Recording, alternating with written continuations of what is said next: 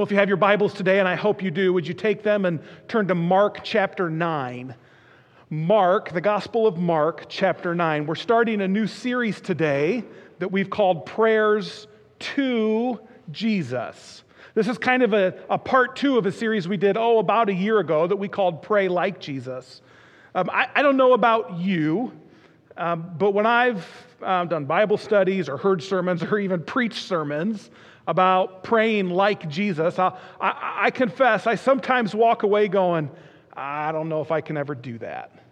I don't know if I could ever really pray like Jesus prays. I don't know if I could often withdraw to lonely places and, and pray. I don't know if I could spend the evening uh, praying, you know, pull a prayer all-nighter and then somehow effectively minister to people the next day. I, I don't know if on the most difficult night of my life, when I know that I'm facing excruciating pain and something I don't know what to do, I don't know if I could honestly pray, pray, Father, your, your will, not mine, be done, and then get up and carry that out. I, I, I, I'll admit, I sometimes wonder, can I really pray like Jesus? So, so what we're doing in this series, the goal of this series, is to look at what other people have prayed to Jesus. People like you and me who, if we're to be honest, struggle with prayer and, and don't always know what to say to God in prayer, don't always know how to approach God in this thing we call prayer. When it comes right down to it, I don't want to be like this son who wrote this letter to his father. Dear Dad, school is really great. I'm making lots of friends and studying very hard. With all of my stuff, I simply can't think of anything I need. So if you would like, you can just send me a card, as I would love to hear from you. Love, your son. I uh, uh, I think that's pretty smooth. Uh, I've got to admit it was creative. If you're looking at the screen, you uh, you see the subliminal message. I think the, the student was probably taking a philosophy course or a psychology course or something with all those dollar signs, trying to uh, subliminally, subliminally tell his dad what he needed. I, I guess I don't mind, you know, writing a letter like that, but I don't want to get the dad's response. Dear son, I know that astronomy and economics and ocean well, are, are enough to keep even an honor student busy. Do not forget that the pursuit of knowledge is a noble task, and you can never study enough. Love, Dad. I think that's what we call a hashtag dad joke. So over the course of this series, what we're going to do is we're going to look at uh, various people throughout the Gospels who cried out to Jesus in some kind of prayer with the hope of continuing to shape and develop uh, our vocabulary, not just the specific words, but the way that we pray, with continuing to shape our heart and our posture so that we have a sense that we're praying in a way that, that God hears and responds to. So today we're starting in Mark nine. The specific conversation that we're going to look at today is, is one in the midst of uh, kind of four interactions or four conversations going on in this passage. Uh, this, this conversation, this prayer, happens after the transfiguration. You may remember Jesus went up on the mountain with uh, three of his followers, had this incredible encounter with Moses and Elijah. Uh, and, and this happens as they come back down the mountain. So what we're going to do today is we're going to read this passage. Like I said, it's one of kind of four interactions or four conversations. Uh, uh, I'm going to kind of highlight, highlight those conversations. They're in your notes. If you're filling out notes, you can make some, some comments. I'll make comments on those conversations. Then we're going to circle around when we're done, and we're going to look specifically at the prayer that this dad offers Jesus. So Mark nine, starting at verse fourteen. When they came to the other disciples, they saw a large crowd around them and the teachers of the law arguing with them. As soon as all the people saw Jesus, they were overwhelmed with wonder and ran to greet him. What are you arguing with them about? Jesus asked. Dad, raise your hands if you can relate to what Jesus is feeling here. He's just had like the best day that he's had in a long time, And uh, you probably had this. You walk home into the house from work, and the kids and mom are arguing, and you have no idea what they're arguing. Is it only in my house that this happens or happened? Apparently. Okay, good. We've got another taker. Whew, I thought we were abnormal. Okay, so that's kind of what Jesus is feeling here. Like, he comes down the mountain, his disciples are arguing with religious leaders, and, and he doesn't even know what's up. He doesn't know what's going on. And, and, uh, and certainly that arguing affects what's going to play out here. But it doesn't last long, because before long, um, the, the conversation turns from what's going on with the arguing to desperation. Notice verse seventeen. A man in the crowd answered, "Teacher, I brought you my son." And in Luke's version of this story, he tells us this was the man's only son. So, "Teacher, I brought you my only son, who is possessed by a spirit that has robbed him of speech. Whenever it seizes him, it throws him to the ground. He foams at the mouth and gnashes his teeth and becomes rigid," which sounds an awful lot to us in the scientific age, a medical age, like um, perhaps it's epilepsy. Maybe the kid is, uh, you know, has epileptic seizures, and uh, and and we're not really sure. the The text certainly talks about it in the sense that uh, the boy is demon possessed. You'll see that in a minute, or or actually you already saw it. Uh, he's he's possessed by a spirit, and so what's going on here? I, I mean, I I don't know, um, except that a dad has a son with an issue that dad and son can't control. Dad, is there anything that cuts more to a dad's heart than being powerless to address what your kids are dealing with? This dad has no answers, and he comes seeking answers. It's interesting that in in uh, in the text, although they may be in the pre-scientific age, they had the ability to discern between demon possession and epilepsy. That's clear in Matthew's gospel, where they're able to divide those afflictions. We're going to operate under the assumption that there's evil at work here, because that's what the text says, and, and we have to trust that they knew what they were talking about. But this dad is at a point where he can't do anything about it.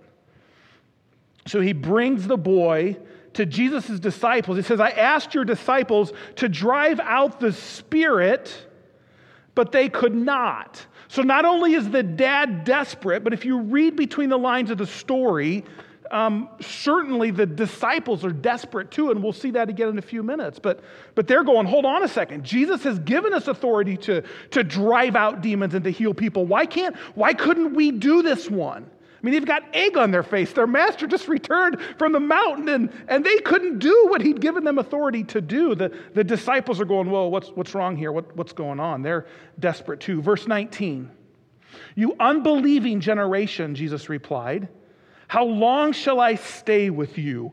How long shall I put up with you?" And I don't know about you, but if I'm to be honest, that verse alone probably makes me insecure about my ability to pray.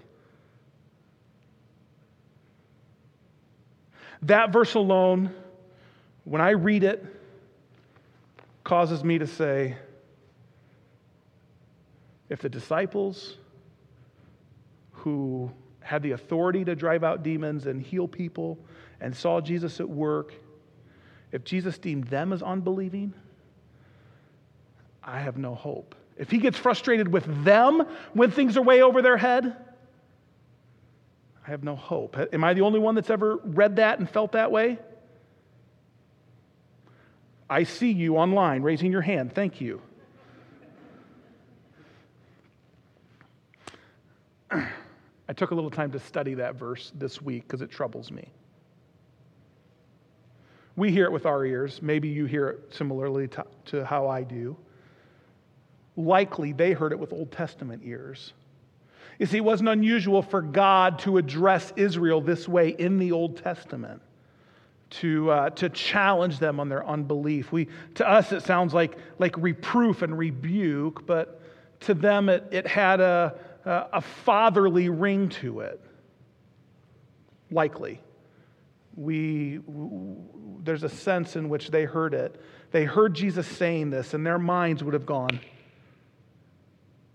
He's drawing us back to our Heavenly Father.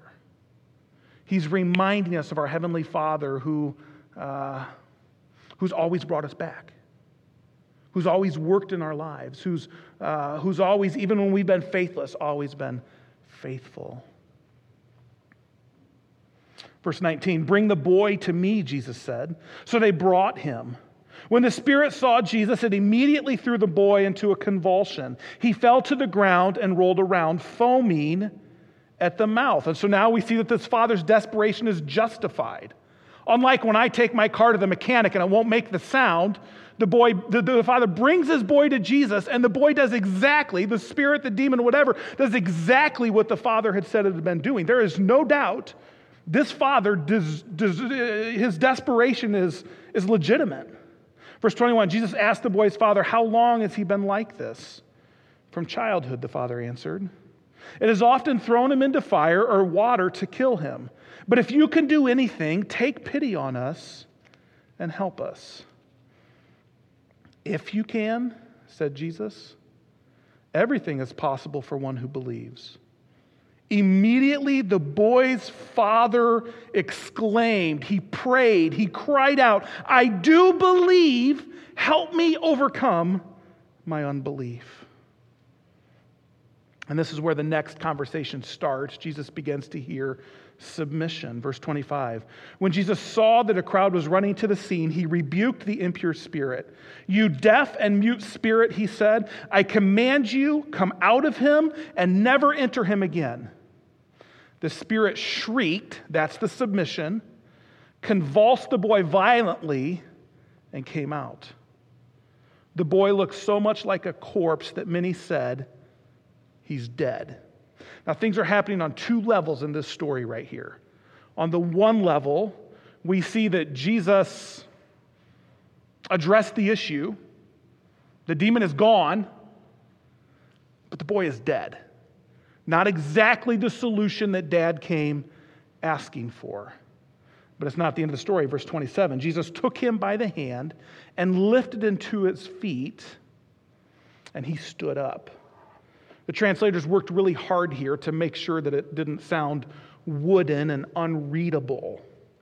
A more literal translation would say, and this is important to see what's happening on the second level, Jesus took him by the hand and raised him, and the boy rose.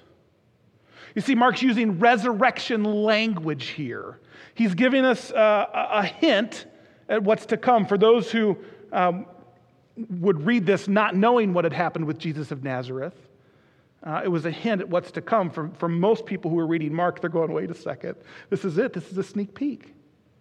Because soon, God the Father is going to deal with evil, and he's going to do it through his son, Jesus Christ. And it's going to cost him his life for God to deal with evil the way that he wants to. But just like the demon submitted here to Jesus, just like death submitted here to Jesus, so death will submit to God the Father as Jesus raises, as God the Father raises Jesus from the dead. Which leads us to the final conversation of this encounter. Jesus hears questions. Verse twenty-eight. "After Jesus had gone indoors, his disciples asked him privately, 'Why couldn't we drive it out?' He replied, 'This kind can only come out by prayer.'"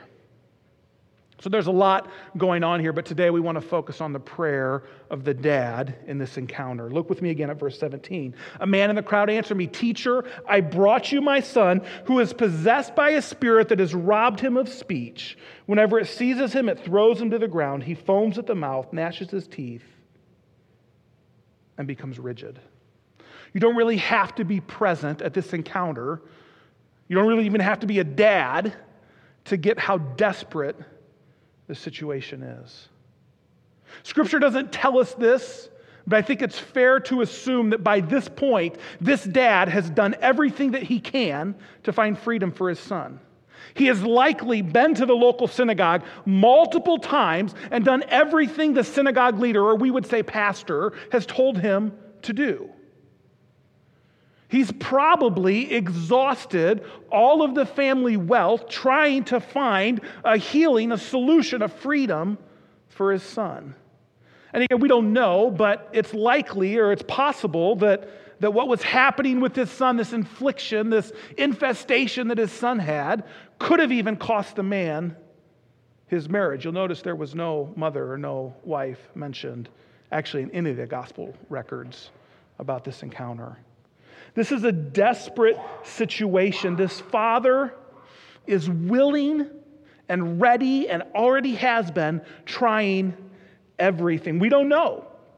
We don't know yet if this dad brought his son to Jesus because he really believes that Jesus can heal him, or if this is his, his next or last desperate attempt to just be done, to just have his son healed and freed. Now, of course, we've read this story before. We we know the whole gospel, and so we're at this point already going, yeah, Jesus is on the case. This thing's done with. It's over. Solved. Notice the last five words of verse nineteen again. Bring the boy to me. Bring the boy to me. Verse twenty, so they brought him. This is a good sign. Obedience is crucial to the unfolding will of God in our lives. The only way God accomplishes in our lives, dads in our children's lives, granddads in our grandchildren's lives, the only way God accomplishes His will is when we obey. When we do what He's asked us to do, nothing stands more to interrupt the will of God, the unfolding will of God in our lives, than our unwillingness to obey. When God asks us to do something, we must be willing to do it, regardless of what we think about it in the moment. Thankfully, there was obedience here. Mark continues, when the Spirit saw Jesus, it immediately threw the boy into a convulsion. He fell to the ground and rolled around, foaming at the mouth. And this is exactly what the dad had said, right? This is what's been happening his whole life, and it happens. It plays out in